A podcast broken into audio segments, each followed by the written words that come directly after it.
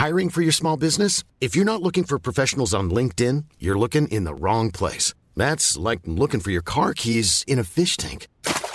LinkedIn helps you hire professionals you can't find anywhere else, even those who aren't actively searching for a new job but might be open to the perfect role. In a given month, over 70% of LinkedIn users don't even visit other leading job sites. So start looking in the right place. With LinkedIn, you can hire professionals like a professional. Post your free job on linkedin.com slash people today. Hello? Hello? Podcast Network Asia. Network Asia. One, two, three.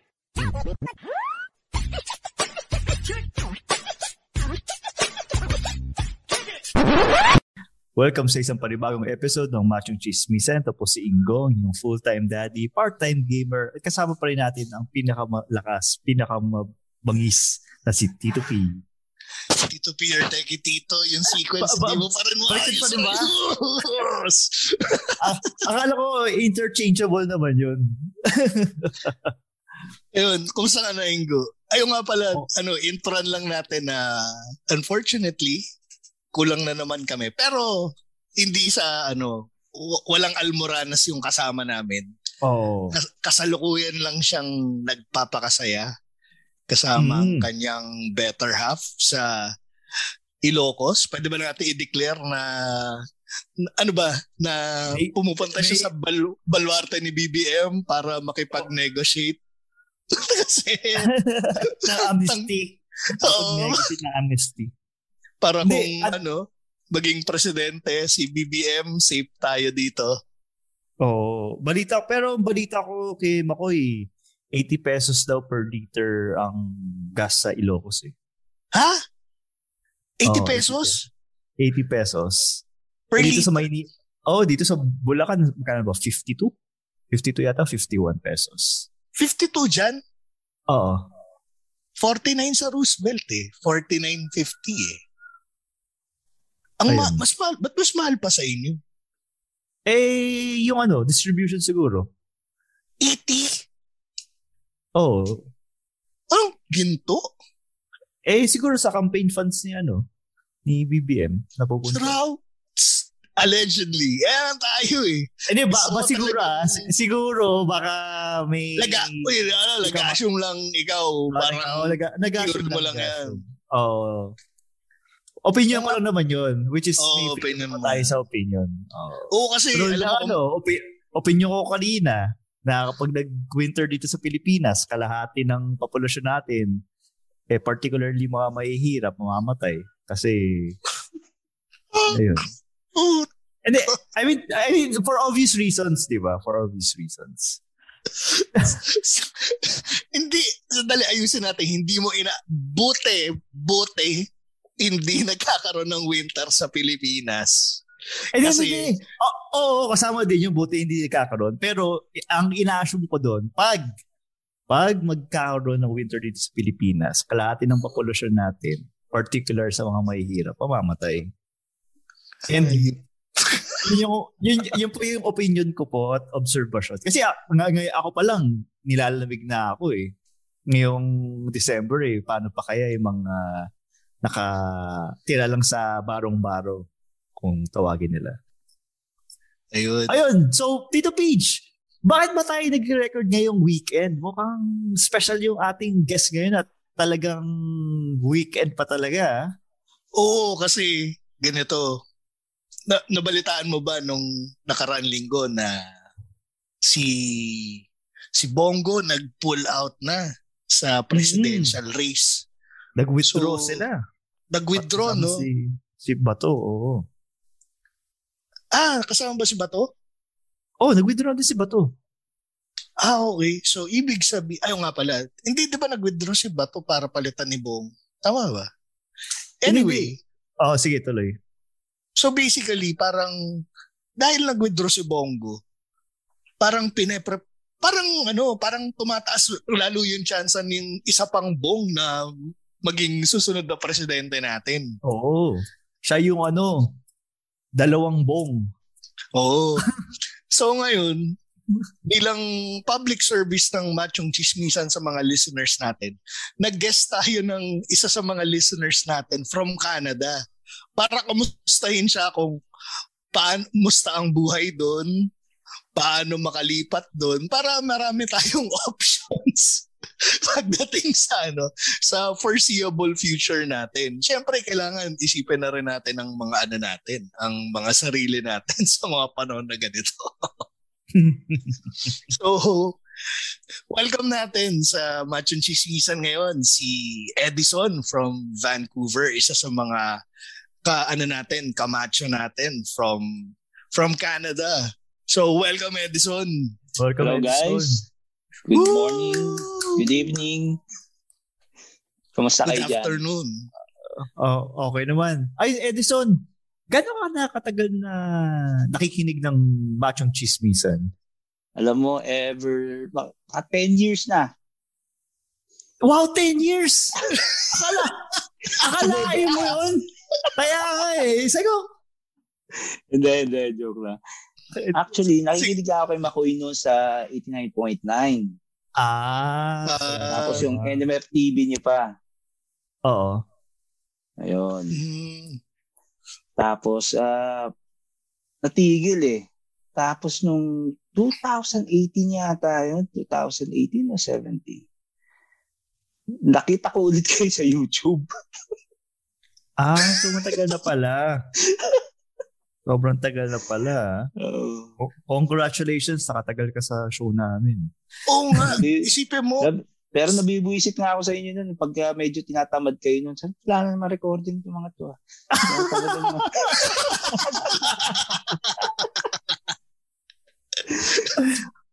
Pero ngayon, si- sinisipag na kami kasi meron na kaming Patreon na pinapasweldo na kami nila Louie Lim, nila Jane, Ay, nila Claudette. Sa-sign up na nga ako mami. Nakakahiya. Yun! Ayun, talagang dapat, dapat ganito ginagawa natin pag ano eh. Pag gusto natin tumaas, dumami yung Patreon natin eh.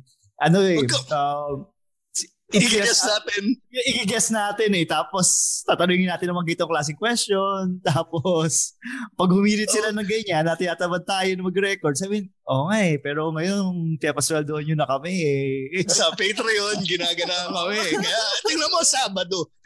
Nagre-record kami sa araw na hindi kami dapat nagre-record. At sa oras na hindi dapat kami Hindi dapat kami nagre-record. nagre-record. Kasi willing kaming mag-adjust para sa mga listeners Salamat, namin. salamat. Oo naman. Ayun. So, Edison, paano ka pala napadpad sa ano sa Canada? Out of curiosity. Ah, nauna yung wife ko rito. Ah, pumasok siya rito sa yung dating caregiver program. Mm, Mm. kasagsaga ng mga caregivers. Oo. Actually, nag-aral pa nga kami ng caregiver, kami dalawa ng wife ko. Kailan pa yung mga Sa- 15, 14 years ago? Ah, oo, mga ganun. So, pero, kasi um, ang swerte namin, may tita siya rito Mm. na merong pinapasukan na medyo rich. Hindi talaga, hindi pala medyo rich. Ah, talaga mayaman talaga. Talagang mayaman. Uh, may-ari sila ng isang realty company rito. Oh, wow. Para, so, pinakiusap, ganun. Actually, pa, yun, yun nga, ah, ang pasok niya, caregiver, pero yung Hmm. mga bata na, wala naman siya inaalagaan. Actually, ma, ma, ma- parang in-accommodate siya talaga. Mga babait yung pamilya. Pasalamat nga kami dun. Pilipino? Mga Pilipino ba? Oh, O- hindi, hindi. Mga Can- Canadian na Canadian. Okay. Mm. Pero five years din kami naghintay bago kami makasunod. Mm, okay. Dahil inabot kami nung yung panahon na nagka-war sa Syria. So parang feeling namin natabunan yung papel namin. Ah, oo, kasi pinrioritize nila yung mga ano, Mga yung refugees. Mga refugees Actually, from dalawang Syria. beses kami nag-medical eh. Alam mo yun, yung kala namin first medical, okay na. Mm. Mm. Tapos, ay, after, gitay na naman kami one year. Na expired, nag-medical ulit kami. And hindi biro yun dahil ah ano kami, four kami. So parang ang that oh, wow. time, Shit. that time parang Mag- 6,000 isa, gano'n. Isang medical? Shit. Oo. 24 pa agad ah. 6,000. Mm. Pesos. Pesos. 44. Dollar. Hmm. Ah, pesos, Oo. okay. 6,000 dollars, iiyak ako nun. Canadian. 6,000 Canadian, iiyak ako nun, pre. Oh. so, sa awa ng Diyos, 2016, papunta kami rito. Mm. 2016. Ah, medyo recently lang pala. Ah, five years ago. Hmm. Kaka five years lang namin nung November. Tapos ilan yung kids nyo? Tatlo. Ah, tatlo. Pero Hmm. grown up na yung dalawa eh. 23, 22, saka may 13 years old ako. 30? 13, 1-3. Ah, 13 na. 13. Ah, 13 ba? 13, 13. yung bunso niya, kahit na, nasa age yun group eh. natin. Kaya naguto ko ito. Eh di, eh di paano yun? Ewan ko yung go, pre, ha? Pag nagbi, nagbilang ka pa baba, pre. Di ba? nagulat din ako, Mamamaya, naisip eh. mamamaya, 15 pa lang si Edison nung nagano eh, nagpangana eh. Pero paano yun? So yung ano, nung pagdating nila sa Canada, 23 na sila. Ah, hindi. Tumating sila rito. ah so, 23 minus 5. Minus 5. Ah, 18. 18. Hmm. Actually, yung, yung panganay ko, nag-aaral sa Mapua yun. Ay, sa Mapua. Oh, ano yan? Oh, nag-varsity pa ng taekwondo yun doon. May taekwondo na sa Mapua. Anak ng kamote ah. Oo. Ayos ah. Lalaki o babae? Ah, lalaki. Ah, lalaki. Maganda Ah. siya, na- ano, maganda yung pinili niyang sport. Kasi, Ano siya? Marami- Taekwondo na siya uh, er- since 5. ah, okay. Talaga maaga siya Very- nagsimula. Ba- bakit yun Very naman good. naisipan na ano, mag-taekwondo siya? Dahil Siyempre, ba ginugulpi niyo siya at parang kailangan Hindi naman. Kailangan na protektahan yung sarili. Oo, sorry.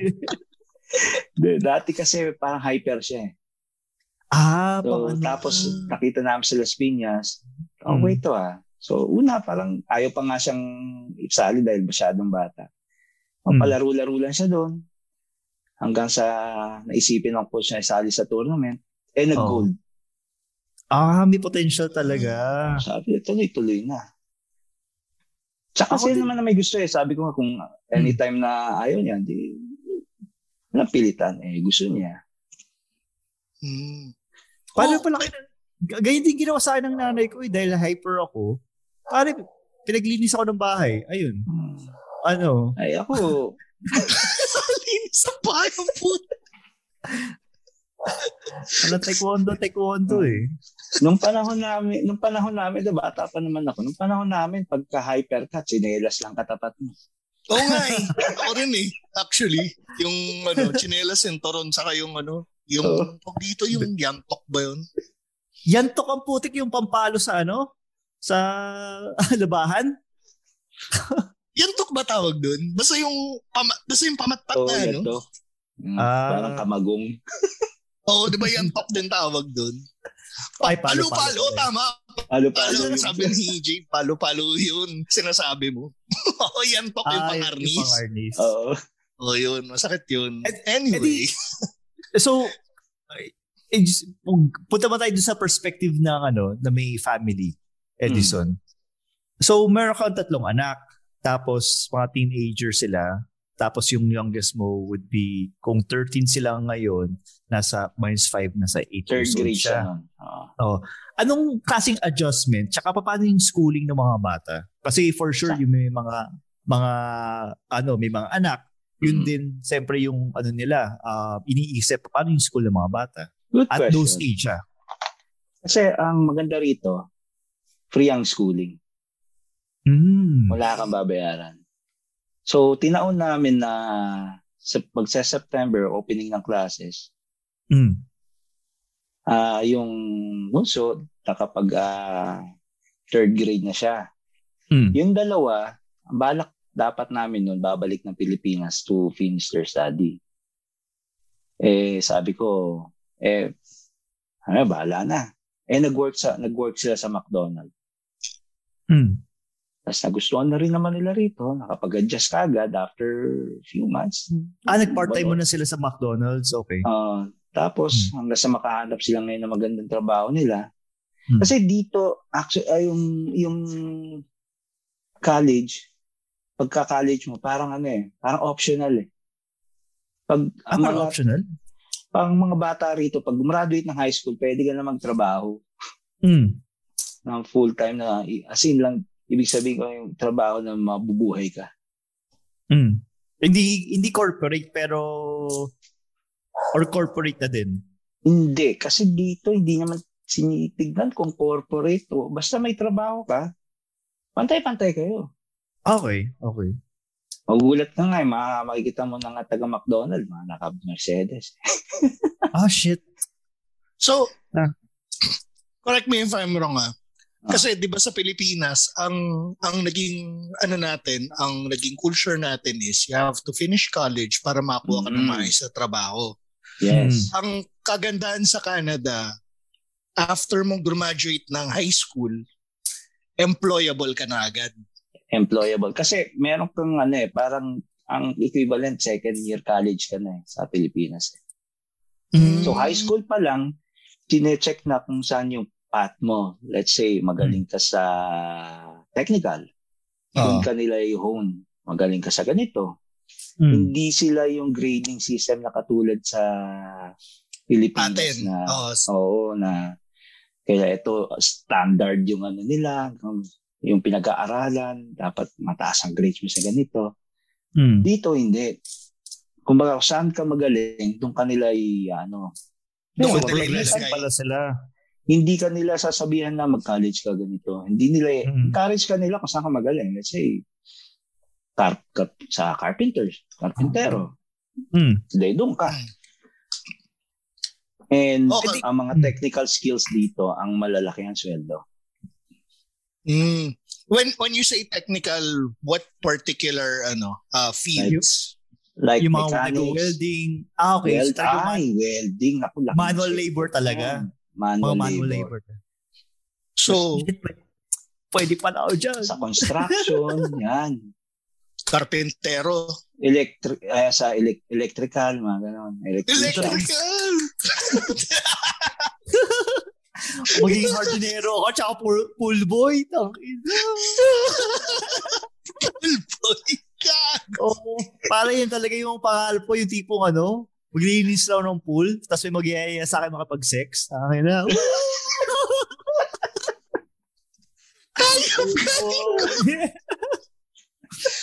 Pero, yun nga pala, parang naalala ko lang. Kasi 'di ba nung lagi kong pinagmamalaki yung 7 days stay ko sa Canada. 10, sorry, correction, 10 days. Tayo, 10 days ka lang pala nag-stay sa Canada. Oo, 10 days lang. Akala ko Palagi ko sinasabi, napakatagal. 10 days lang yun. Hindi, ano lang Oh. yun. Umaasta lang ako na napakatagal nung 10 days. Pero, pansin ko yung mga basurero dyan, pre. Yung mga basurero dyan, pre, mas mukha pa silang ano, mas mukha pa silang maayos sa mga ano, sa mga corporate. Kaya, mga, yung mga basurero rito, mga mukhang porn star eh. Oo, parang kailangan, kailangan malaki katawan mo para magbuhat ng basura. Pero hindi sila nagbubuhat ng basura Hindi dahil Yun, no. yung Mechanical truck na yun eh. I-truck. Oo. Oo. i digulong siya, 'di ba? Oo. Itatabi mo dun sa truck, tapos yung truck na rin yung magbibit-bit. Oo. So parang hindi ko magets saan lung pumasok yung abs at saka yung mga muscle-muscle ng mga basura. Alam mo yung mga nagtatrabaho sa ganyan, hilig nila yung mga, is, sinasabi nila, usually sinasabi nila, free gym. At least may free gym kami. Ah, free gym. Oo nga, tangina. Ah, Dito, pag nag-free gym ka eh, cargador. Bine-bench press. Oo. Bine-bench press Ah. nila yung basura. Oh. Saka mahirap. Nag-apply ako dat, nag-apply ako mga three years ago, di, di nga ako tinanggap eh. Ba- bakit daw? Wala naman sila sinabi, hindi lang ako tinawagan. Kasi government job yan. Maganda Ah, benefit.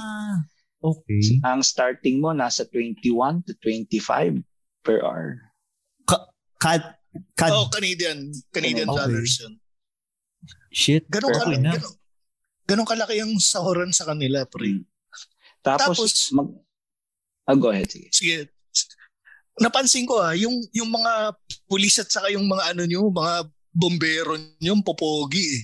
Oo. Ano ba yun? Requirement ba yun na pag kailangan pag magliligtas ka ng buhay, dapat matipuno Oh, at saka oh. pogi ka para gaganahan yung ililigtas mo? Ma- ano, mapapayakap talaga yung ano, yung iligtas mo na mahigpit. Papapatingin ka talaga eh. Magaganda, magaganda. Ah, magaganda Ah. rin kasi Magaganda, dami magaganda. buti ka pa, Pero- nakita mo yung magaganda, puro pogi lang yung nakita ko nung Hindi kasi napansin ko ah, yung parang nung pumunta ako sa sa city area, Sa downtown Yung- siguro yan. Sa downtown. sa down oh, sa downtown. May parang nagfa-fundraising yung ano, yung parang mga firefighters nyo. Ah, Tapos, oo. Yun nga yung parang makikita mo na kung halimbawa ako marupok akong babae, tapos nakita ako ng poging bumbero, mapapabigay rin talaga ako ng pera eh. So yan. Baka, ano, cheap, baka cheap and deal yung mga yan. ah. Trabaho sa mga stripper yata yung mga lalaki na yan. eh. O hindi ba? oh, Ang po- pogi talaga. talaga eh. Pogi eh. Ewan ko ba kung ba ano eh. Hindi ka factor yun pag ano, pag yung mag apply ka, parang titingnan nila yung picture. Not Oo. pogi enough. May Pag, ganun. siguro pag mukhang mahirap, di pwede. Eh pero kung halimbawa, eto mukhang mahirap katulad ko, ano yung mga sa tingin mong mga pwede kong pasukan dun? Eh, engineer ka, di ba? Magandang ituloy mo yung elect sa ah, ma electrical, like electrician. Hmm, yung mga tagapalit ng ano, ng breaker, gano'n.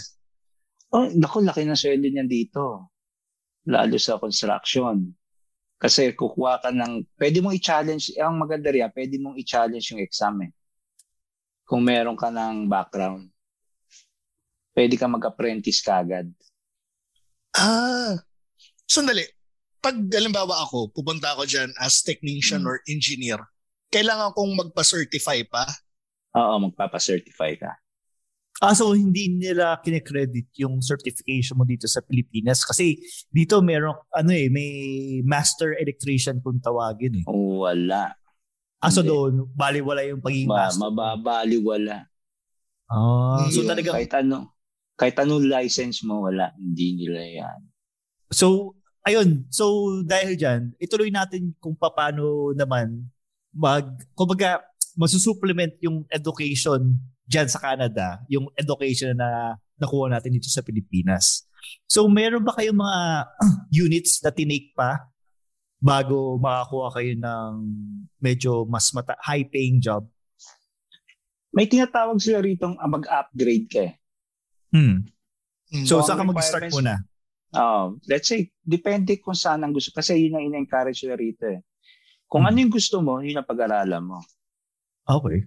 Ako kasi nag-try ako ng ano eh, maging mekaniko kahit di ako marunong eh. Ah, oh, pwede pala yun. Okay. Ano, eh, ganito nangyari dyan. Kasi dito, may tinatawag na apprenticeship program. Hmm. So, Hmm. napasok ako sa isang car company, um, Mercedes. So, nagtrabaho ako doon. Tapos, kinuha ako sa shop uh, helper. Hmm. So, nagkaroon ako ng konting knowledge. Tapos, sinabi ko, gusto ko mag-apprentice. Eh, walang opening. Sakto yung Toyota, meron. So, kinuha nila ako. Dapat first year apprentice na ako. Ah, so naoperahan yung kamay ko. Ah, Ay. okay. So, oh, medyo malaking bagay yun. Laking bagay Pero kung- yun. Kung walang nangyari sa kamay nyo, dapat ano na kayo ngayon? Mga mekaniko Siguro. na kayo ngayon. Ah, naka leb, naka third kasi three years yung apprenticeship na three ano yun. Ah, siguro full ano na ako, tinatawag nila ron na ano ka na. Ah, may ticket ka na. License Hmm. mechanics ka na. Okay. Pero pumasok ka na dyan as permanent resident nun. Mm permanent resident. Okay, so ito ah. So kung halimbawa ako interesado ko, so ganito Mm. muna yung ruta. Pupunta ako sa website ng Canada, titingnan ko paano mag-apply for permanent residency. Mhm. Titingnan ko yung mga requirements doon. Tapos pag, let's say, nakapunta ako dyan, yung apprenticeship program, paano ko siya mapupuntahan? So let's say, permanent resident na ako, residing in Canada, saan ko Ah, so- makikita yung mga openings doon sa mga apprenticeship? So nandito ka na. Meron school, maraming school na nag-offer ng sabi mo ng apprenticeship program. Pwede mo Free naman to or may bayad? may bayad yun. Ah, okay, okay. Mga Pero- magkano? Mga rough estimate. Ang ang apprenticeship siguro 1.5 to 2,000 per per Sama na yun. yung enrollment na yun Oo. for the whole ano na yun, for the whole program. Canadian da- dollars yan. Ah, times 35 ang Canadian. Man, hindi mo kami ka... ano. Nung, nung time na yan, 35. Kasi ngayon, 40 nakita ko eh. Ah, ganun ba? Ang laki ah. Oo. Uy, uy na yan. Ko nga eh. Sarap kaya. Yeah, so, pagka naka... Marami, marami mag-offer. Pero, Hmm. alam mo, ka-advantage, kunyari, sabi mo engineer ka, medyo tinitake naman nila yung credit na yon. Pero may kukunin ka certain mga subject na kailangan mo for apprenticeship. Kaso maganda kung papasok ka sa, kunyari, ah, electrician ka, gusto mo maging electrician, pasok ka sa company na mag-offer ng mga, magsisimula ka sa helper. Ganun. Oo. Mm. Kasi pag apprentice ka, parang ano ka, yun, ah, helper ka. Ng Julalay. Oo. Tuturo sa'yo. Kasi, eto napansin ko ha, malaking kaibahan ng way of ah, work ethics dito sa Pilipinas. Mm. Eh, in what laki. sense? Ah, diyan talagang kailangan start from the bottom, ganun. Di, ah, like sa mekaniko, gagawa kang sasakyan, ikaw lang mag-isa, wala ka katulong ha. Ah. Oo. Kunyari, ah, binigay sa'yo kotse, ito, change tires yan, change oil, ah, mapalitan yung brake. Ikaw lang yun, mag-isa ka lang. Pero kasi, yung dyan naman, ang napansin ko, ang dami yung heavy equipment, tsaka ang dami yung automated, ang dami kayong handled tools. Unlike dito sa Pilipinas na yung wrench Gagawa mo namin, ng paraan. Oo, gi- Totoo yan. nilalagay pa namin ng ano, hollow tube para pag nag-loosen Oo. kami ng ano, ng bolts para doon sa gulong namin, eh madadalian kami. Eh ganyan Yung Oh, yeah. tatapakan, Oo, yung tatapakan mo yung body weight yung gagamitin mo. Oo, Ayun nga pala, tas- sorry, pahabo lang. Kasi may tinatanong si Eric dito sa sa chat room. Need bang maging citizen muna bago makapasok sa government jobs? Di. Di. So, kung Kahit halimbawa, working visa ka lang, pwede na. hmm, ayun pala, speaking of, paano kung halimbawa gusto kong bumakdoor, nakakuha ko ng multiple entry na tourist visa, pwede ba akong mag-start? pag, Ah. pag sinabi mong back, anong ibig sabihin sa backdoor? Hindi, hindi, hindi pala backdoor. Halimbawa, ako, nag, nagbaka, rephrase ko, rephrase ko. Nagbakasyon ako sa Canada. Oh, nag, nag-tourist ka. Oh, Nag-tourist ako ng multiple entry.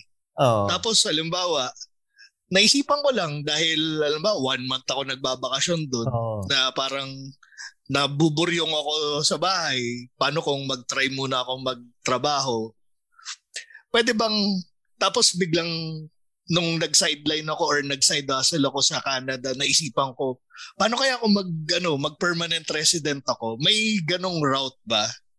Meron. Kasi meron ako isang friend ngayon, yung kapatid niya, isang brad namin, Ah. na yung kapatid niya pumunta dito kasi in tourist. Ngayon, na hahanap ka ngayon ng ano ng mag-sponsor sa yung job. Pero, syempre, hindi ka mamimili. Mm. Like mga, ang usually gumaga ang industry na nagtumatanggap niyan, yung mga food service industry. Oh. Hmm. Like Tim Horton. Tim Hortons. Oh. Walang kamatayang Team Hortons. So, Hindi. Teka, may Kasi- Tim Hortons sa pala dyan, ano? Oh, Oh, meron, na, meron. meron na. Hindi, kaya, kaya ko naalala yung Tim Hortons. For some reason, ah, yung may pinuntahan akong Starbucks, puro mga Koreano. Pumunta ako ng, ng Japa Dog. Obviously, mga Hapon yung mga nandun. Tapos pumunta ako ng isang Tim Hortons. Sabi ko, puro, puro mga mukhang Pilipino ata nandito. Tapos Oo. narinig ko na kikwentuhan, so anong gagawin mo bukas? Puta mga Pilipino nga. Tapos five guys, puro mga Indiano. Parang may ganun bang segregation na five Tapos guys, yung parang Indiano. Church's Chicken, Pinoy rin yan. Baluarte ng Pinoy. Ah, so talagang ganun talaga na kumbaga Ewan ko, per, ko alam eh. per restaurant o parang naghahatakan lang sila na may nakapasok Na- sa Starbucks Oo, na Koreano eh. tapos sasabihin niya dun sa mga Koreano niyang kaibigan parang dito Starbucks tayo. yun. Oh, Star, Star, Star, Starbucks. McDonald's. Gago, Pinoy hindi ganun. Hindi ganun yung ano, yung accent na Koreano. Ah, ba? Ah, Claudette, pa- paano sabihin Starbucks sa ano? Sa Sa Korean. Korea. In Korean. Sira ulo ka. Claudette! Ayun ni Claudette. Anyway. So, ulo. Ayun, tira, Edison, sorry, may question pa din dito. Earlier sige. question, um, galing kay Aling Leonie na isang teacher. Since na-mention Hello, nyo na, since na-mention nyo na uh, yung eldest nyo at that time is 18 years old, Mhm. may nakukuha ba kayong allowance galing sa Good government? question. Yes. Hanggang 18 years old yan. Pero depende sa income mo ah. Ah, so parang may bracket na pag May bracket. pag hindi ka Ah. lumagpas ng ganitong Mm. salary bracket. Ganito May- makukuha mo. Ah, Usually Pero- kasi yan, Hmm. ano yan eh, ah funds yan, purpose yan para sa college educational fund ng bata. Hmm. mm, Pero maraming Ay- gumagawa dito na ibang lahi na alam mo na, mga gagawin, mag-aanak na lang. Ah, yun na yung Hmm. pambayad ng kotse nila sa upa nila. Totoo yan. Ay, ay, ganun? wow. Tapos, ano mangyayari sa baby? Papaampun na lang nila? Hindi. Habang up, up to 18 years old nakakatanggap ng pera sa gobyerno. Ah, kasi nga, ano, okay. Mm. So, ina-underdeclare ba nila yung ano? Yung income nila? Kaya, Oo. okay Hindi na sila magtatrabaho. Ah, shit. Hindi ah, hindi under-declare yun, pre. Anong tawag doon? Hindi talaga magtatrabaho. Para legit. Pero ba hindi sila Yes. magtatrabaho? Ako sa bagay. Ba Kasi nga, Oh, let's let's say ng- 250 ang nakukuha ng isang bata. Hmm. Eh kung may apat na anak ka, 1,000 yun. 1,000. 1,000 na yun. Eh kung nagpa-part-time ka lang, pa, kaya magtatrabaho yan, part-time, part-time. Hmm. Ginagawa nilang katasan yung ano, gobyerno na nakukuha nila. Maghihirap. Pero hindi Pinoy ang bata. nakikita kong gumagawa niyan. O mga moy sibuyas eh. Sabi ko na nga ba, yung mga... Tama. Beat mo na lang, baka makancel tayo nito. Hindi, yung ano naman na- kaibigan. Yung ano naman eh, yung nationality lang naman yung i-blip natin. Pero amoy sibuyas. Oh, madami, madami, madami na mga Oy, ano alam- eh, madami na mga amoy Alam, sibuyas alam na eh. nila yan dito pag sinabi mo sibuyas. Oh. Alam na nila. Oo, yan. Pag sinabi sibuyas, mabantot, baho, alam na nila. Kaya tawag namin itik. But itik. Ah, Kasi pag nagsama-sama sila, pakinggan mo, blah, blah, blah, blah, blah, para itik. Ah.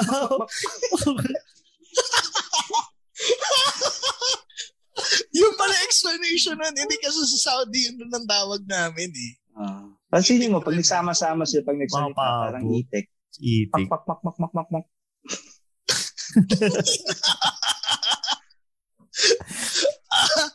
Ang opinion ni Edison ay Pero marami akong kaibigan, ha.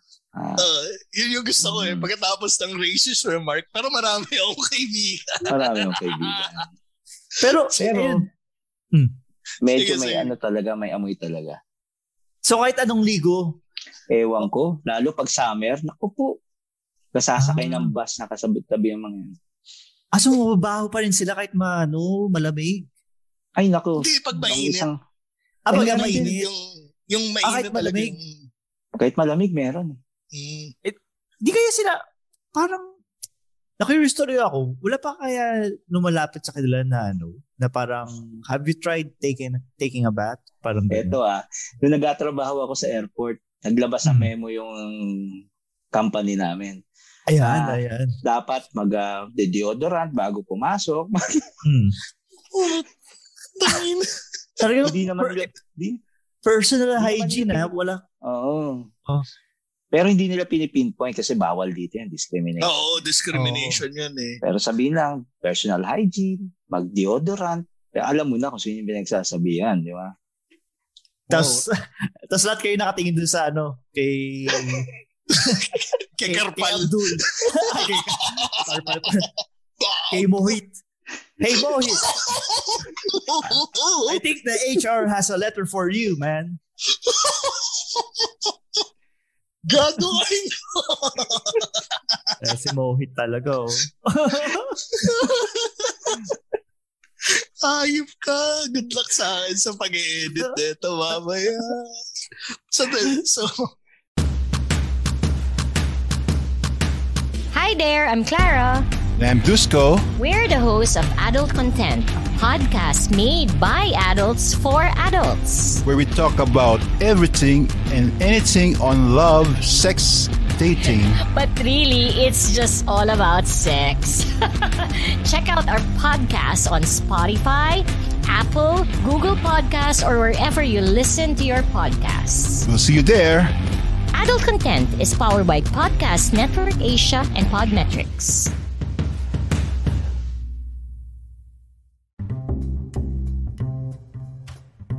If you're a current podcaster or plan to create your own podcast soon, I want to share with you the tool I use to help me monetize my podcast. It's called Podmetrics. Podmetrics is a platform that allows you to have full control of how you monetize your podcast. You can collab with brands and choose between the many merchants that fit your podcast's audience. It also gives you tips and samples on how to execute your ads properly to maximize your earning potential. Plus, you can track how many of your listeners you were able to convert and know how much you've earned real time. Cashing out is also a breeze. So if you're a podcaster, make sure to sign up by clicking the link in the description of this episode and use our referral code Machong Chismisan so you can monetize your podcast too. Hindi, pero yun nga, parang sabi nga, kasi di ba napaka-convenient ng public transport sa ano sa Mhm. Canada. Yeah. So, meron kasi akong kaibigan na nakabase ngayon dyan sa, sa British Columbia area. Yung pag, anong araw, pag summer, sa bus, nananapak daw yung ano, yung amoy. Oh, So, naku. na-experience mo ba yun sa public Kasi transport? nagkaroon na, ah, na si, ano, hindi man nasira, na tatenga yung sasakyan ko, na hindi ako nakapag-renew ng insurance for four months. So, nagbabas ako. Summer pa naman. Hmm. Naku. Ka, meron ako naka one time kamukha ni ano, yung nasa Game of Thrones, si Sophie, ano, si, so, si Sansa. Ah, si, ah, si, ah, Mm. yung- Sophia, Sophie Turner. Oh, ganun na Sophie ganun talaga. Short, short. Grabe, talagang short, short. Tapos halos nakabra na lang eh. Mm. Eh, paglapit ko, yung 10, bigla naging zero eh. Pagtaas ng kilikili, eh, Diyos ko, yung amoy, gusto, ma- para ka mahihimatayin eh. Pero mo puti kilikili eh. Hindi ko na tinignan dahil sa baho. Ah. Paano ano? shit. Akala ini-imagine ko kasi nakataas yung kamay niya, nakakataas yung kamay, tapos nilapitan ni Sir Edison kasi maganda. Tap, ito na. Tapos, biglang nung ano, biglang paglapit niya, papangit na papangit, may parang ano, buti hindi niyo sinabi na ano, I think someone died in here. Wala namang gano'n. Ito, Pero- totoo, parang nasusuka ako. Ay, Gusto ko ganun ba? ng bus eh. Kasi Ganun, katabi ko siya eh. Kasi puno na yung bus eh. Katabi ko pa. Ganun kabaho.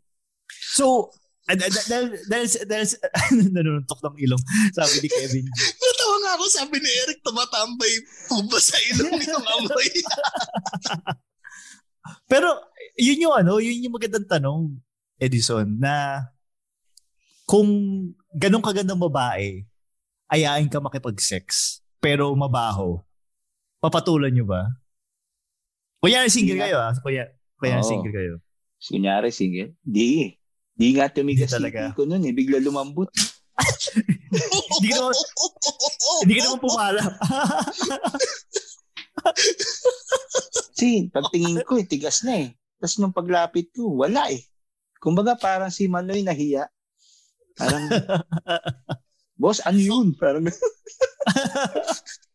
Bakit ganun? And, Tadali, total na bumada na tayo sa ganyang usapan. Ako kasi, ay. Ito ito lang, isa, ila- isang serious question bago yung mga biroan na question. sige. ah, sige, sige. ayun, um, ano yung, um, ilang taon kayo, ilang taon ka na nung nagpunta ka sa, ano, sa, sa Canada? ah, 40, 39, 39. ano. Ah, 39. So, ayun, sa 39 years old, ah, may pag-asa pa tayo, Tito Peach. Oo. Oh, pagkasa pa tayo. Dito walang So- discrimination sa age. Sa age, oh, na kaya mabuti. mong ano. Magtrabaho. Oo. Pero sa sa opinion nyo, since andyan na kayo for ilang years? 10? 10 years? Five, five, five years. Five years. Ano yung sa tingin yung uh, pa, uh, opinion, opinion, optimal na age na mag-migrate dyan para makuha nyo yung mga benefits, um, ano Ah, yung mga siguro jobs, hanggang 50. opportunities. Ah, 50. 50. Ano eh, maximum 50.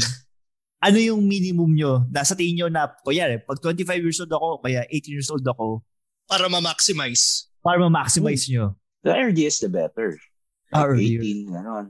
Kasi dito, lalo pag mga bata, pag bata ka pumunta, mag- mag-enjoy ka talaga. And then, tumalaki yung hulog mo doon sa yung pension mo. Ah, Ah, parang okay. SSS nila. Oo. Kasi dito, meron kang pension sa government, tapos yung ibang Mm. company may tinatawag na mac, ah, mac- ah, matching pension plan. Let's Mm. say, babawasan ka ng 2%, mamatch, magmamatch ang, go, ang company mo ng 4%. Si company, hindi si government Oo. yung Hindi nag-match? yun, di ba Ah, si- pa yun sa government? Ah, mga nag-match. magagandang- Oo. Ah. Tapos, Sige, eh, pagka, Mm. pagka-retire mo, makukuha mo yun bukod sa sa pension, Pension. sa government. May lump sum ka pang makukuha. Yes. Ito, pare, i-compare natin yung, ano, yung benefits sa US tsaka sa Canada. Louis, pwede mo bang sabihin ko ano ang benefit ng federal government nyo? Hindi pwedeng sabihin. Hindi ang- pwede sabihin. Maganda, Eh, maganda rin naman ang benefit retirement, ng US. retirement benefit ni US. So, pag federal ka, yung top 3 sweldo mo, yun yung pinaka makukuha mong retirement. uh, retirement. Maganda, maganda rin. Na. Top 3? Yung top 3, pinakatatlong pinakamataas mong sweldo, doon nila i-base yung retirement mo. Ah, okay. Yung monthly Yun. mo nakukuha? Hindi, halimbawa, ang base salary ko is ano, Let's say 80,000. 100,000. Oh, Ah, sige, 100 Oh, ah. 80,000. Yun yung pinaka, doon nila base yung percentage. Doon nila i-base. Mm. Yung, Ah, Almost the same thing pala. dito. Mm. Salamat, Louis. Tapos sabi ni Kevin, sa US daw, depende sa company.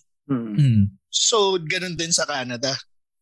Oh, depende. Ang kaibahan lang namin dito na very proud kami. Libre ang medical namin. Ayun, oo, Ah. doon yung pala laging nilalait ang US Oo. pagdating sa medical. Katulad So- ito, naoperahan ako, di ba? Oo. Mm. Carpal tunnel sa tendonitis. Tatlong beses ako naoperahan sa kamay ko eh. $10 lang ginastos ko. Yung parking ano ko lang. Parking Parking fee lang nila. binayaran mo. Parking fee lang.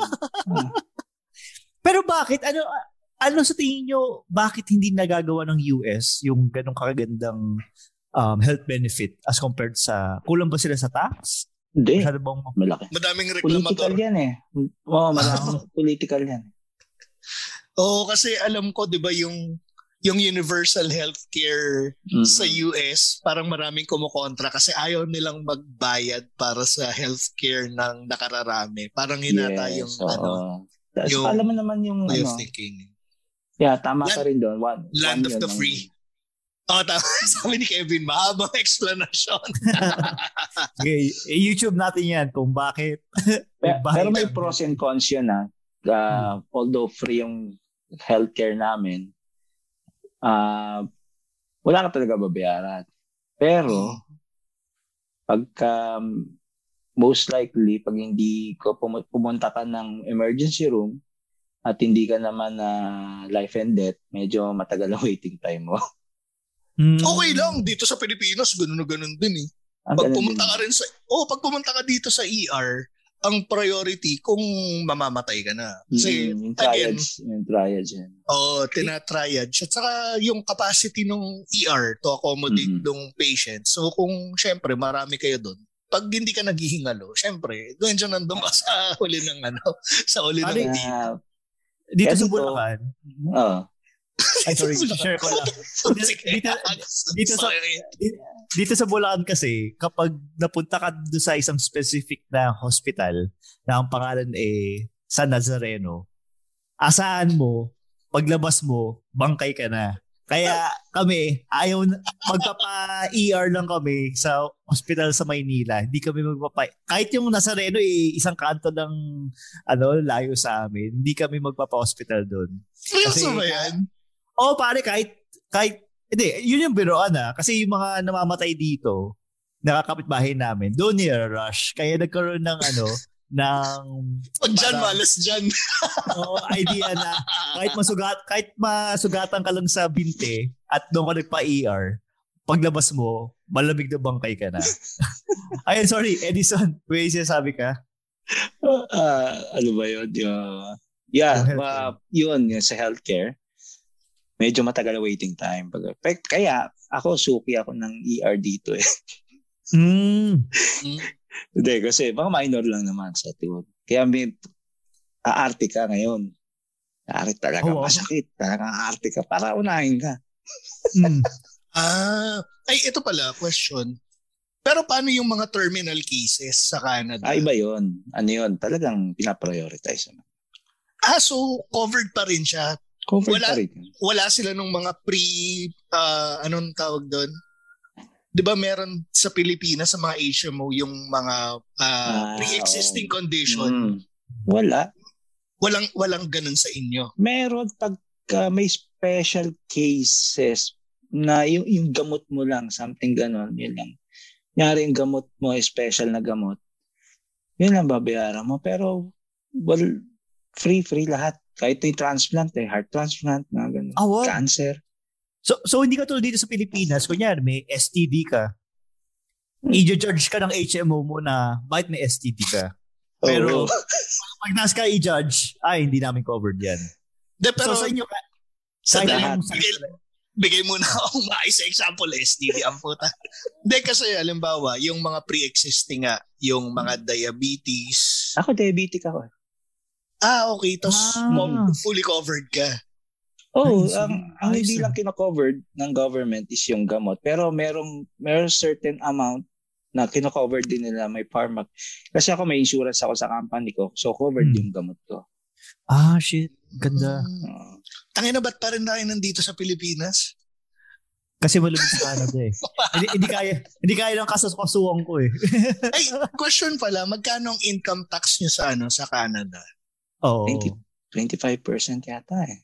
Tataasan pa nga eh. Naku, hindi ka na alam eh. 25%? 30? Pero o- pero okay lang sa inyo magbayad ng Ay, worth it ng naman. ano, Totoo. worth it. Mm, worth it naman. Oo. Kasi Kasi, free education. Pero mo, oh, uh, free healthcare. Tapos nakikita mo saan naman dinadala eh. Worth Oo, it. Although may corruption din naman dito, hindi mawawala yan eh. Pero Oo naman. tipong pagka nagpagawa ng dati, natapos, saka maayos. Mm, oo, oh, yun nga eh. Hindi, dito rin naman nakikita mo sa napupunta yung tax eh. Kasi nakikita Oo mo naman. ano kagaganda yung mga bahay ng mga politicians namin eh. Oo, Pero pare. sabi Ang ni, daming ang cocaine yata ni BBM ngayon eh. yan ang opinion ni Edison ay sa kanya lamang. At least hindi ka mapapama kasi nandiyan ka sa kabilang Wala, dito tao. ako eh. ano. Oo. Tayo kay Tatay Diggs ha. Dali, bago, bago tayo mapunta sa mga ganyan usapin. Excuse me, ex-DDS din ako. Ah, okay. yeah, may kasama na si Jade. O, p- pwede ba tayo punta dyan sa ano, dyan sa usapan na yan, sa pagiging ex-DDS? Sige, sige. Ayun, kasi ang may impression ako na pag DDS ka na taga overs na overseas, Hmm. parang lagi mong lagi nilang sinasabi na tanong niyo, ganda-ganda na ang Pilipinas ngayon eh. Tapos nagreklamo kayo. Ganon din ba yung ano, yung kumbaga mentality nyo dati? Ah, de talagang noon pa, 'di ba, two- 2016 ako po nakaboto ko, binoto ko pa yung ungas na yun eh. Oo, oh, ako din eh. Anyway. Hindi, let's face it, maganda naman yung tataporma niya noon. Mm, mm. Maganda. Ang bre- ang ang tipping point ko kasi ah sa akin kasi ah, relig- hindi naman ako religious pero tipping point ko yung parang pag binak mo na yung ano ah yung sabi natin ang si God Oo. eh yung medyo off tayo doon. Hindi. Ah. Oo nga. Tapos paulit-ulit pa. Tapos wala naman, let's face it, wala naman din nangyari, di ba? Nadali tayo ng jet ski eh. Oo, oh, Oh, sino? Jet ski ang nadali. Nadali. Putang ina eh. Kasi ang inisip, eh. ang inisip ko kasi doon, magiging self-sustaining Pilipinas in terms of ano, oil production. Tayo na yung Mm.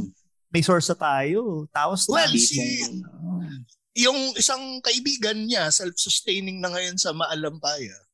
Oo, oh, tang ina. Nga. May tanong si RA, nag-vote straight po ba kayo, sir? Hindi. Hindi ako vote straight. Paano vote straight doon sa party list niya, no?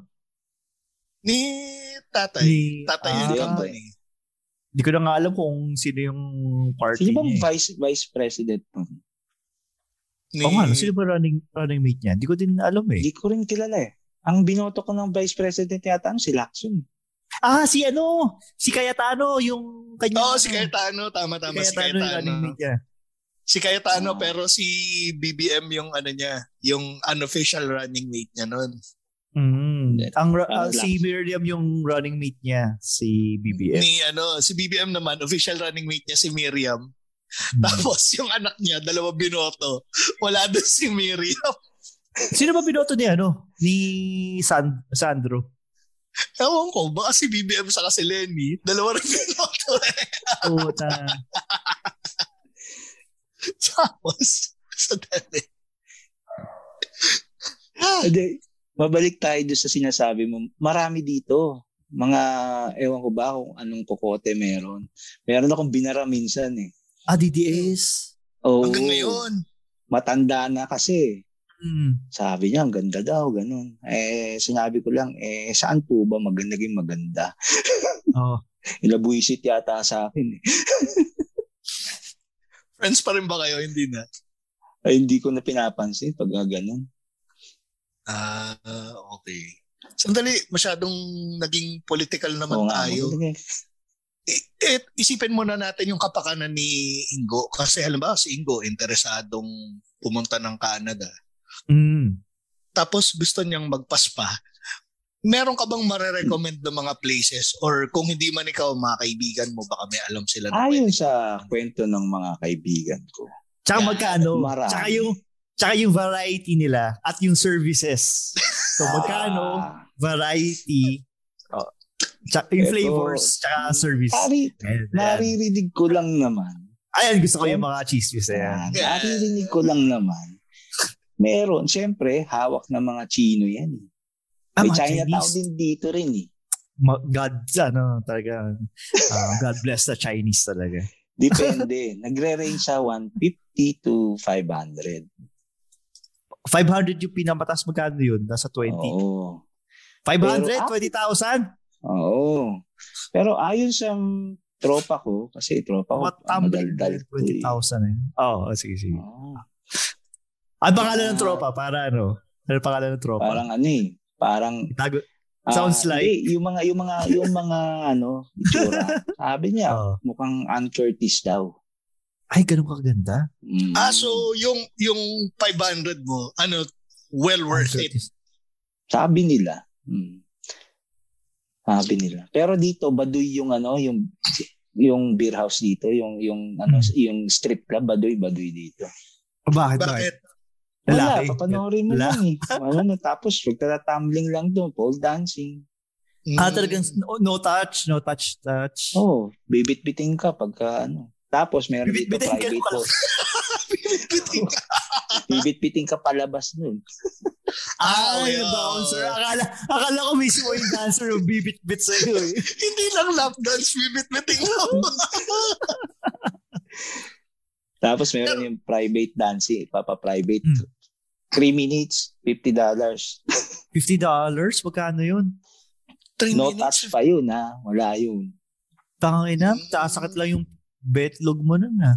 Mm. eh, paano Question. yung... Oh, Teka sige, lang. ikaw. Kasi hindi never pa talaga nakaka-experience ng ano eh, lap dance eh. Sa ibang ba Anyway, sa So pag ganun ba, pwede mo bang ilabas yung titi mo tapos habang Ay, nag-lap dance eh, ah, hindi ka pwede mag habang nag-lap dance. Okay, okay. wala, wala. Asa likod mo yung ano, yung, yung bouncer na malaki. Puta na naman. May private lap dance as may... Paano ba mag-apply ng bouncer dyan? Mag- mag-bouncer na lang kaya ako. Wala kayo katawan.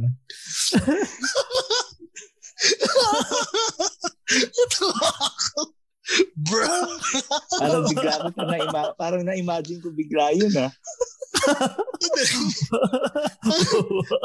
wow, bro. Bro. so, question, question pala. Yung, so, yung na-discuss mo, yung lap dance. Eh, paano yung, kung gusto ni Ingo, yung mga gusto ni Ingo, yung lap-lap dance? Meron bang ganun? Oo, oh, yung slip and slide. Wala. Meron, pero dis, alam mo, hindi mo na kailangan ng ganun eh. Kasi punta ka na sa bar, ang daling makakilala. Sabi ng kaibigan ko ha. Punta ka lang sa bar, makakita ka. Dito kasi hindi sila nahihiya eh. Pakilala ka lang, ganun. Tapos yun na. Pero dito kasi... talaga, dito. ah, dito. O tito, tito, pakilala ka lang. dito naman, tito. Pero paano, ano ba yung mga ano dyan? Yung mga, kumbaga, exotic para sa kanila? Yung mga native? Ah, ito. Oh, yan, yan, yan, yan. mabenta, mabenta tayo sa mga puti. Woo! for the win! Pinoy for the win! Ingit na ingit sila sa kulay natin. Woo! Maputi kayo ko! Mataro na! Sabi ko nga, baluga ako. Dito lang ako parang ano eh. Parang Seryoso? okay na okay. Oo. So, totoo, totoo pala na pag yung kulay kahoy ka, ano yun? Gusto gusto nila yan. Kasi sila, nag, nag, ano pa, gumagasos pa sila para magtan eh. Magtan, ah, oo. Okay. Tapos may tanning oh. spray pa yan. Eh dito, oh, dito, dito kasi, para dito, maputi. Oh, may kita mo nga mga Pinoy kung sinong Pinoy sa beach eh. Mukhang mahirap. Naka-basketball shorts, saka naka-jersey. ano yung Pinoy? Tayo na naka-basketball jersey. Medyo totoo yan. Tapos kita mo sila yung mga nakapayong. Seryoso? Nakapayong sa ano? Payong? Pero Pinoy ito, nakapayong. Ah. Parang ganun din sa ano, mga Korean sa Boracay, nakapayong din sila, tapos naka-long sleeve na parang pang-an sa araw. Kasi Pero, dito sa lugar namin, kaya malapit lang kami sa beach eh. Beachfront kami. Mm. Oh, wow. Mm, kaya pagka summer, and doon ako nagja-jogging. Kasi una, hmm. maganda oh. jogging, di malamig. Hindi, pa, mag, maganda sa health yan. Oo, oh, beach, beach side kasi naririnig mo yung palo ng dagat sa Kalapasigan. Siguro siya sabi ng asawa mo, at tagal lang mag... Nagkatayin niya naman yung tatay mo sa marathon, ha? Dalawang oras na nag-jogging sa... Isali natin sa Boston Marathon tong asawa ko. Sabi ko nga, eh, five years na ako nagte-training sa tri- mag-triathlete.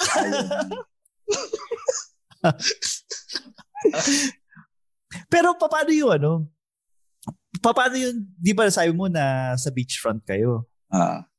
Paano pag hindi na summer, di napakalamig ng tubig dyan?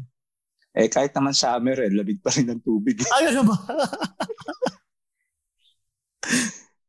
Pero madami nagbe-beach pa rin dyan. Kahit, kahit malamig or just sa may, summer? May, may, oo, madami. Makikita mo nga sa beach. Kahit dito sa lugar namin, eh. Nakabra na lang, saka nakapanty. Hmm. Eh, di lagi ka nagwawali sa harapan ng bahay nyo. yun ako, tawag ako yun, mag, ano, magtapon ng basura. Masipag magtapon ng basura. uh, Tapos, lagi kayo naglo-lawn ng, mon, ng lawn nyo. Ay, wala kami. Apartment kami. Ah, wala apartment. ba? Ah, apartment so, ba kayo? Mm. Kahit wala lang lang. Basura. Saka, Kasi naalala ko ng ano, shades eh. Ah. May question pala ako pagdating sa basura. Kasi si Tristan, ang pinakalaban niya pag nagtatapon ng basura, yung mga palaka. So, Narinig ko ba, yan. nag, nagkalat ba yung mga hayop dyan? Wala naman. Ang kalaban mo lang dito is uh, raccoon. Ay, mga raccoon. Eh, may mga rabbits yun eh. Oo. Saka nang attack yun. Saka laki ah. Laki. Parang, Parang- aso, laki o pusa? Parang aso na medium size na aso. Ah, laki nga. Na malaki, parang daga na gano'n kalaki. Shit, tas may rabies. Eh di ba paano yun? Sa, and sa mga ibang lugar dito, lalo doon sa taas, may, kasi parang ang lugar namin parang hill, hi- parang hilly siya. Hmm. Bear naman. Ah. May, may baril ba kayo?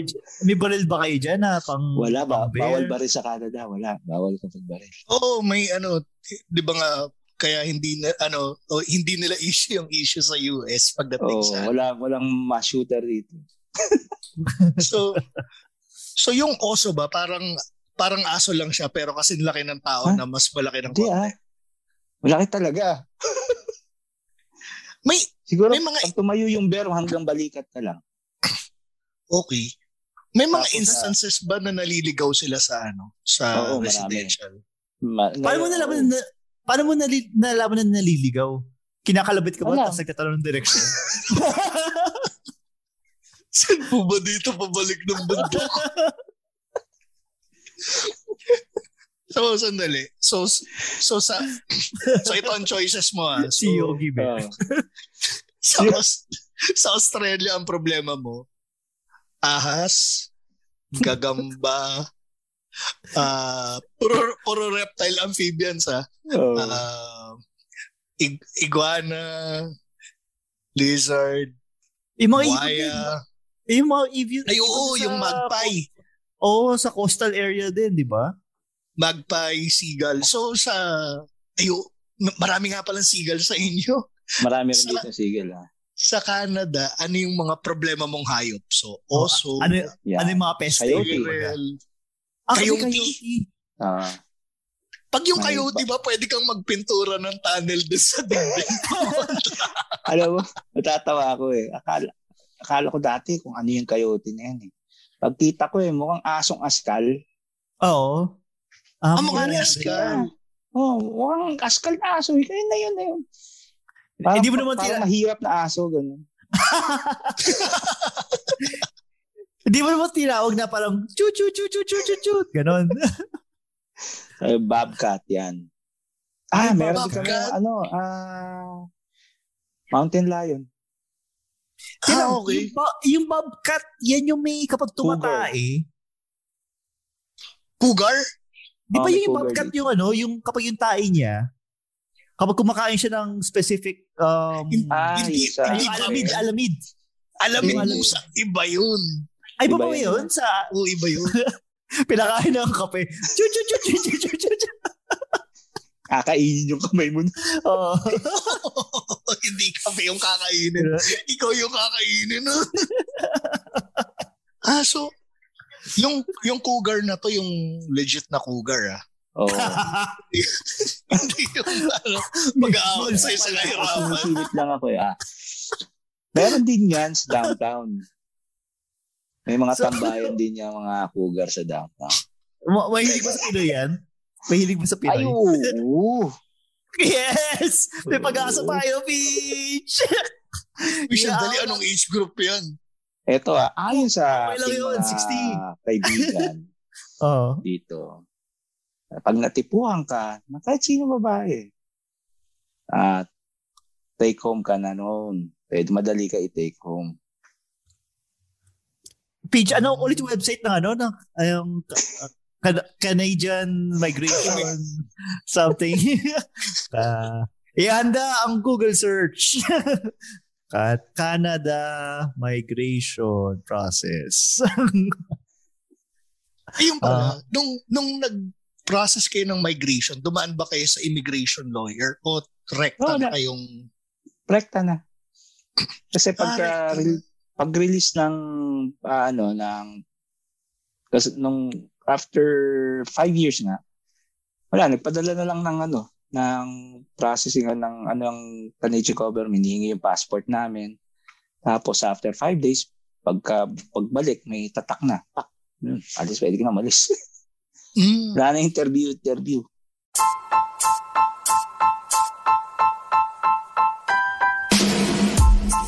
Hi, this is Jade, and I am your friendly Dandalera host of NJ's Bubble Podcast.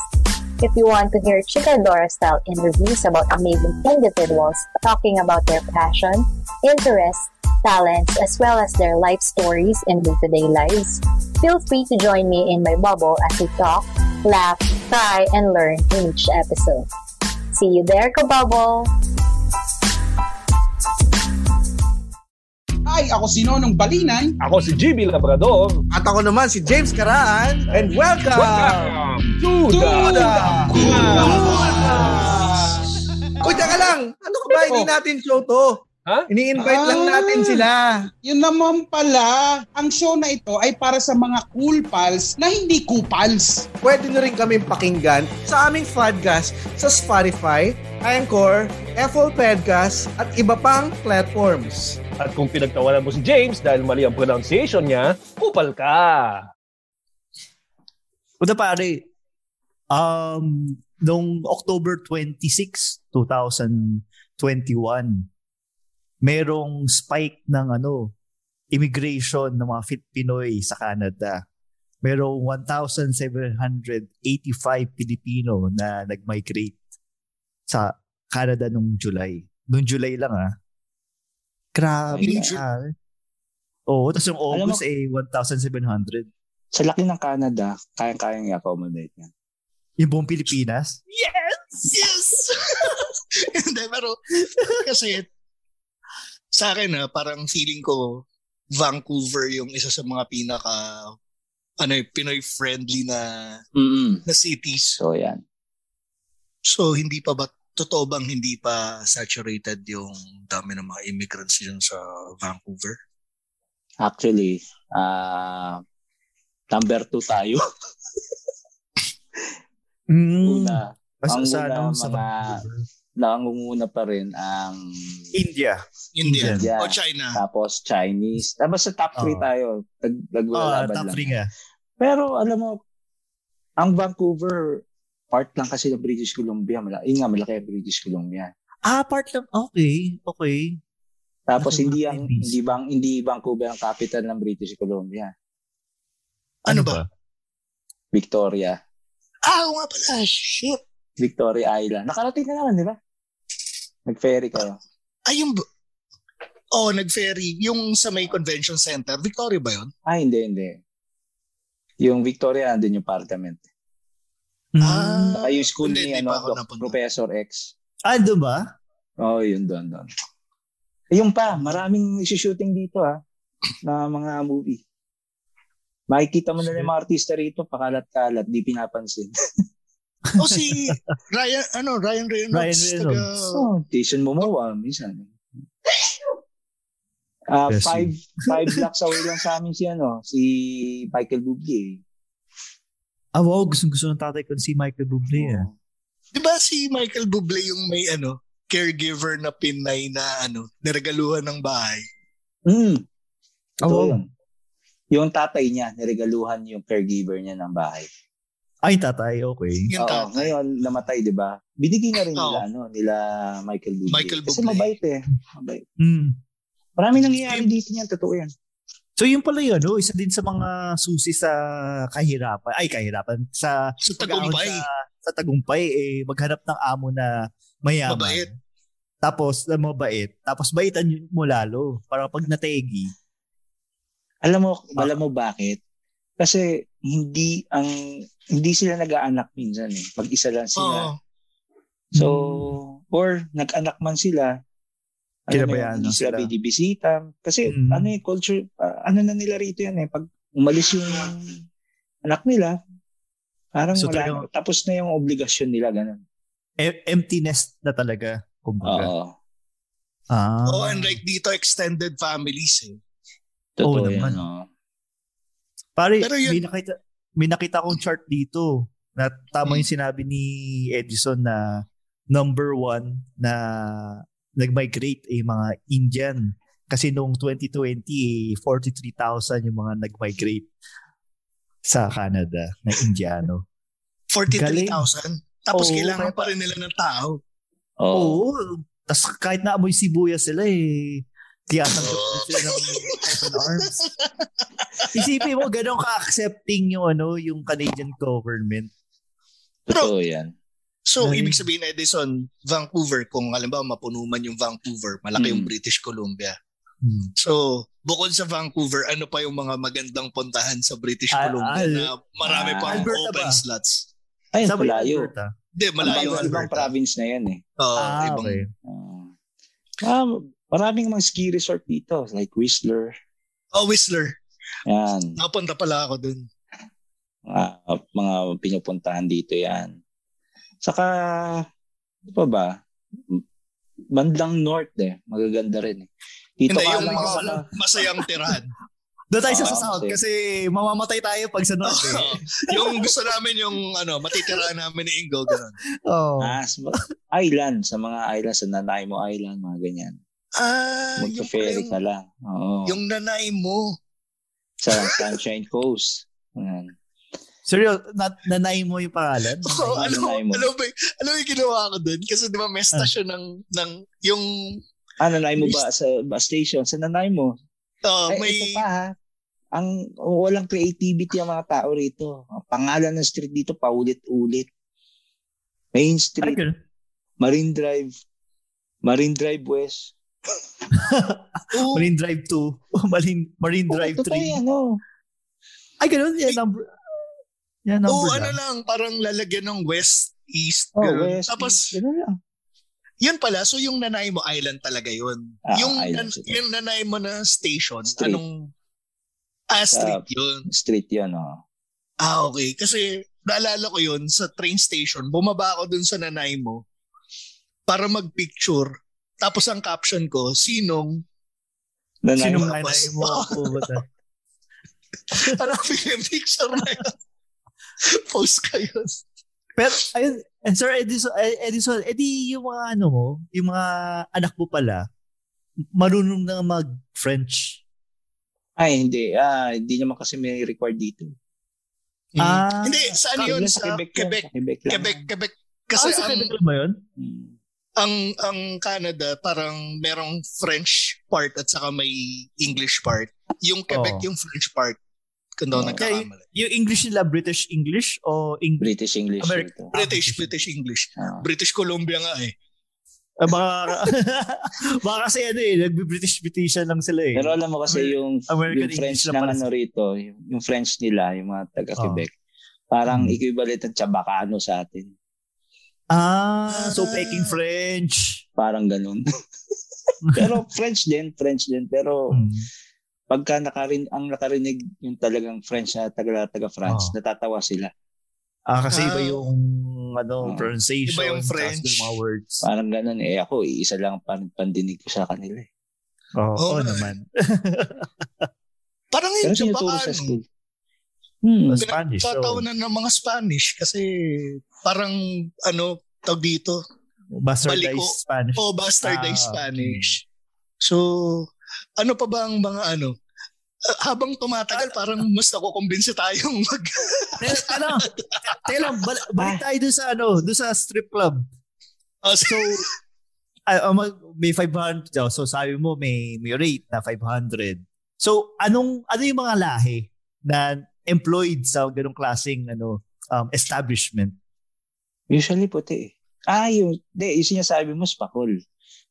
Ay, sige, mga spakol. Doon tayo sa may happy ending. Sa spakol yan, kadalasan inchik eh. Ah, Chinese talaga. Tapos may Korean din. And then, di mawawala yung mga Russian. Ah, talagang, mahilig talaga sa prostitution mga Russian, ha? Para, oh. Hindi kasi, kasi pupunta sila para doon lang. Mahirap din kasi naman yung country mahirap ang eh. Russia eh. Mukha lang talaga sila. Ma- maayos yung maitsura lang nila. eh. Hmm. O tama, sabi ni Claudette, wala pa akong nakikitang pangit na Russian. Ako rin. Actually. Oo, may oo. Napao na lang. Yung, yung pangit nila, pwede nang ano eh. Pwede Yung yung pang artista dyan eh. Yung pangit nila, maganda pa rin. Sandali. Pero, ano sabi ni Louie, meron dalawa sa Gunsan. Ano yung Gunsan? Sa, baka sa Korea yun, yung bunsan. Di ba? Pero may mabaho. Ah, Korea. Ah, may Pero- mabaho na Russian. Ay, oo. Mada- madami. Dami, Yung madami. example kanina ni sa Redison, yung Naku, Ay, tabi, yung dami. isa. Alam mo, mga isa rin mababaho yung mga puti. Hindi naman nililigo yan eh. Maputi lang talaga sila, no? Okay lang matyaga naman magpaligo si Ingo eh. Oo, oh, aso ko nga, kaya paligo ako.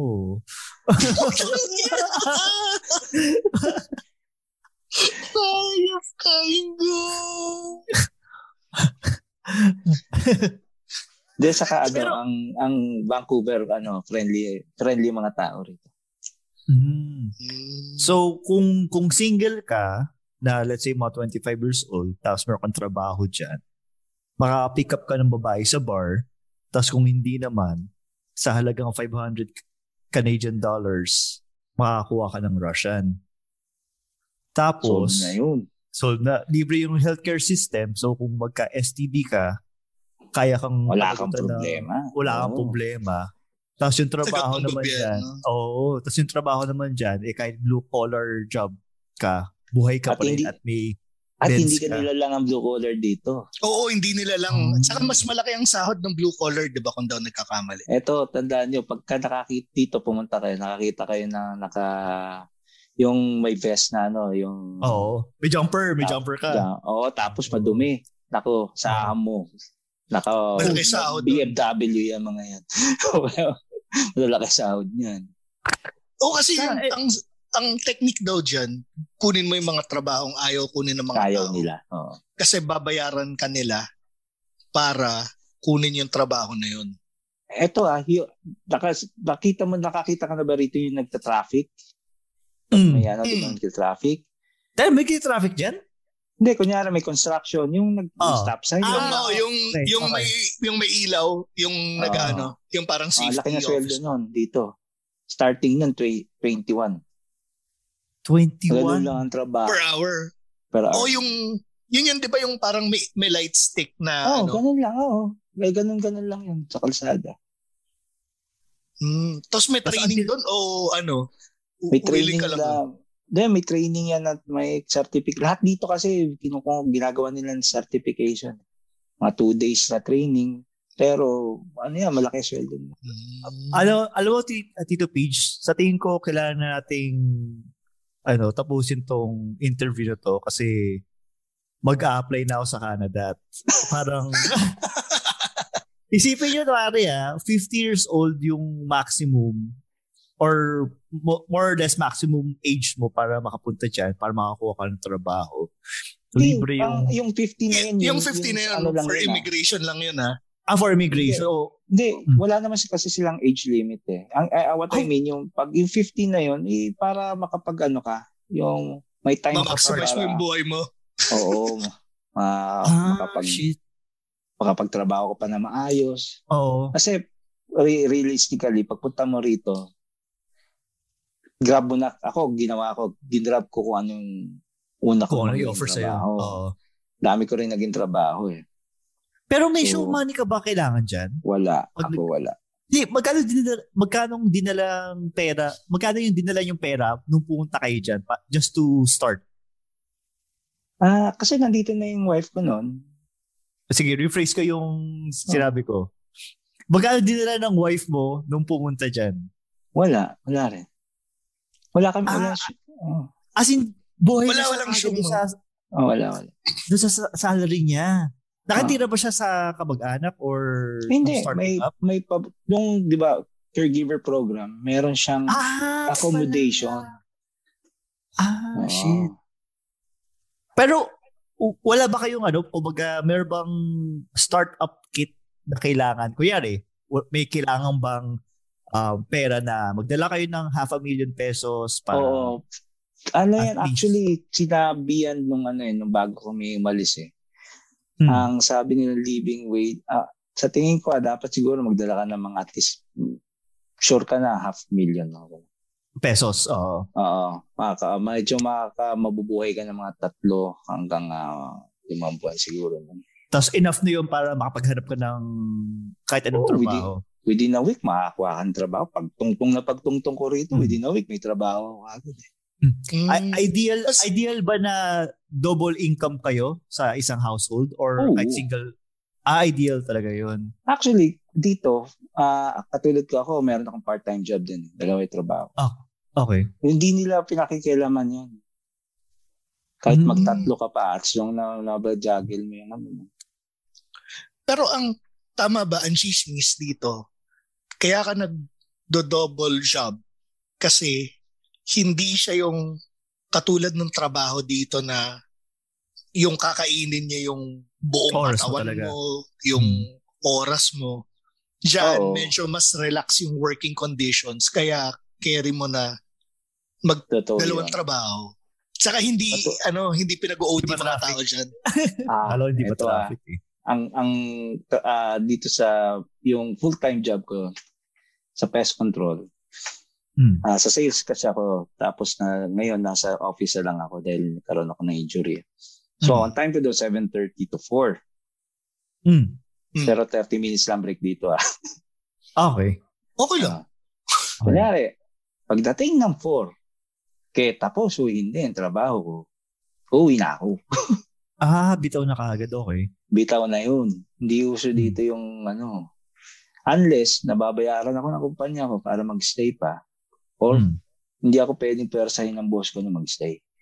Tapos hindi, wala dyan yung culture na parang kapag umuwi ka on time, may ano, may stink eye.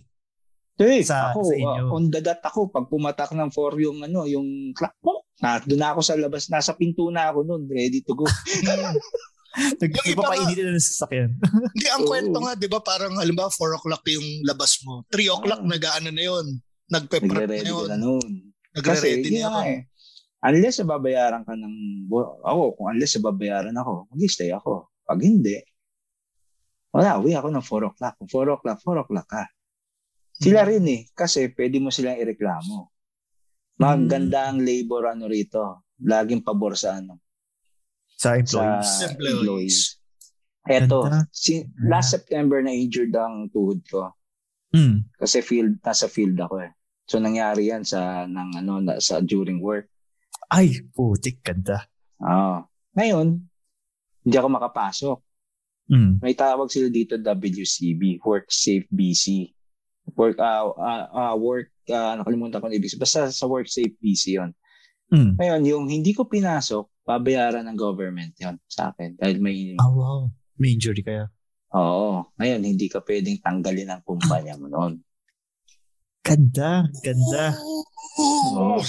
So, September, October, November lang ako bumalik kasi naiinip na ako. Pero, Tapos, pagbalik ko, fully, fully paid yan, fully paid. yeah. Tapos, pagbalik ko, three times a week lang ako nagtatrabaho, four hours a day pa. Yung difference nun, binabayaran ng, ng government. Ng government. Shit. Tapos ngayon, full, nag full time na ako. Okay pa rin. Ngayon, hindi ka pwedeng sibakin na hindi natatanda ako sa Pilipinas. Pagka nakaganyan, dalawang linggo, baka sinibakan. Oo, Oo. papalitan ka na. ah, dito hindi. Hindi pwede yun. Oo. Alam mo, habang tumatagal talaga, parang lalo kong kinukumbinsiya talaga eh. Pero, sobrang saya na itong kwentuhan na to. Feeling ko, imbitahan Tama, ulit natin si, ano, imbitahan natin si Sir Ed ulit sa mga ganitong kwentuhan. Or, baka sa susunod na imbitahan natin si Sir Ed, magkakasama na tayo doon. pero, Pero, pero, pero maganda din to, minsan imbitahan din natin yung mga katulad nila Claudette na nasa Korea para malaman din natin kung paano ba makapunta sa Korea. Mm, so, Para sa mga, magpa-sign sa BTS. sa mga listeners natin, pati sa Patreon natin, yung mga based abroad. So, in preparation sa presidency ni BBM, de joke lang. ano, nag ano kami, parang naghahanap kami ng mga listeners na gusto mag-share ng mga experiences nila from different countries. Tapos Especially yung migration process nila. Oh. yung options yung listeners natin. So, ah, kung kung interesado kayo na mag-share ng mga stories nyo, message nyo kami para makapag-schedule tayo ng mga ganitong klaseng chikahan. Tapos, since guest natin si Sir Edison, syempre, tatanong natin yung ating mga signature questions sa Machong Chismisan. So, ano ang favorite porn search term ni Sir, Sir Edison? Ano nga ba? Ano nga ba favorite? Ano ko? Ano ako eh? Milf eh. Titong tito eh. no? Maraming salamat, Sir Edison. Maraming salamat, no Maraming judgment. salamat din. Ah. We pero respect ito, your, ano, we respect Ano? your search term. Pero ito, la- la- last question naman. Ano naman yung pinaka-paborito nyong babahong amoy? Alam mo yung ano? Ah, ano ba?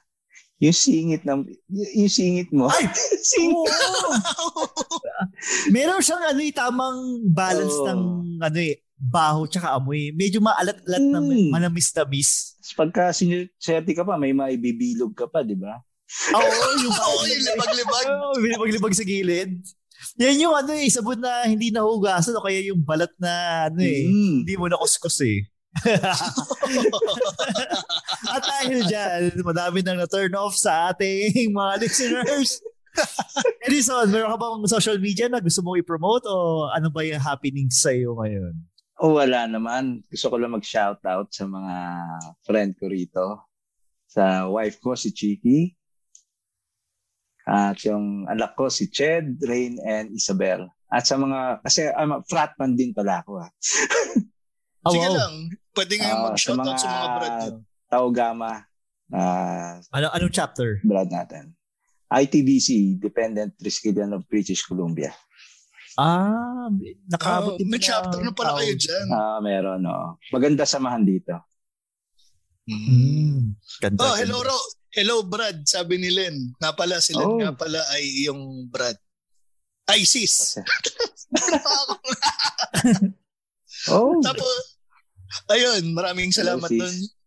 Maraming salamat doon, Sir Edison. Ah, Ingo, meron ka... Ay, sadali. Bago pala Ayun. mag-shoutout sa social media. Shoutout Shoutout natin na. si... Sige, Isa, isa lang ba yung shoutout natin?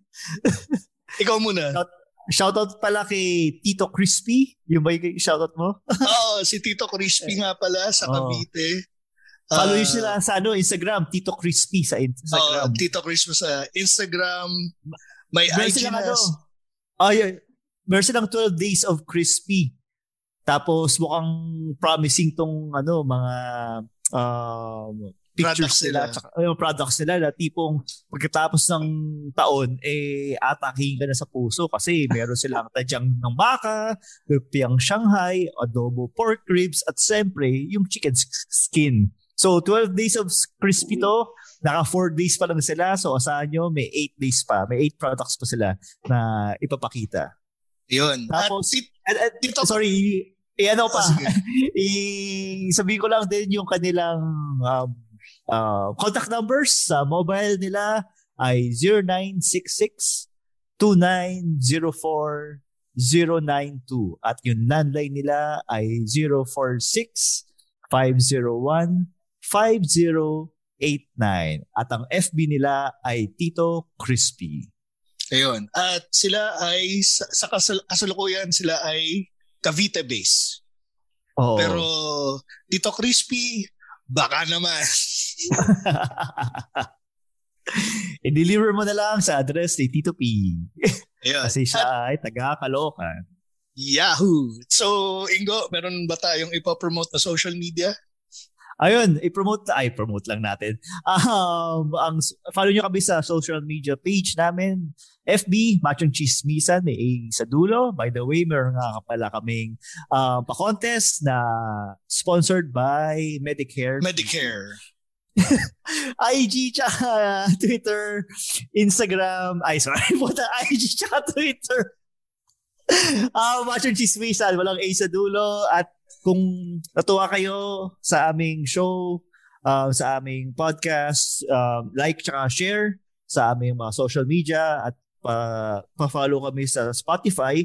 At kung gusto niyo kaming nice nyo kaming suportahan palalo, pwede kayong mag-subscribe sa Patreon page namin, patreon.com slash machongchismisan. Sa halagang isang iced tea, ay, so hindi iced tea, milk tea, Um, pwede, pwede na kayo makapag ano, pwede na kayo makapag-join sa ang mga live recording namin.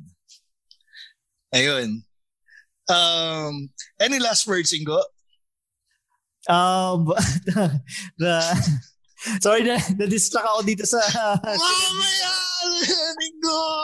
Um, last words, um, um, work hard, party, ay party harder. Um, game harder. Ako si Tita P nagsasabing honesty is the best. At uh, yan ang ating latest episode ng Machong Chismisan at lagi niyong tatandaan ang tunay na macho. Chismoso! Have a great day everyone.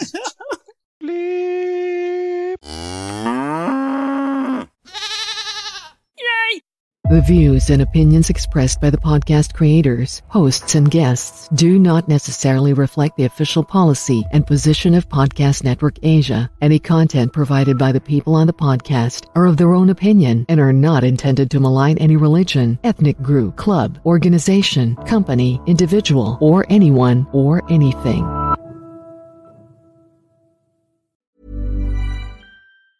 Mom deserves the best, and there's no better place to shop for Mother's Day than Whole Foods Market. They're your destination for unbeatable savings, from premium gifts to show-stopping flowers and irresistible desserts. Start by saving 33% with Prime on all body care and candles. Then get a 15-stem bunch of tulips for just $9.99 each with Prime. Round out Mom's menu with festive rosé, irresistible berry chantilly cake, and more special treats. Come celebrate Mother's Day at Whole Foods Market.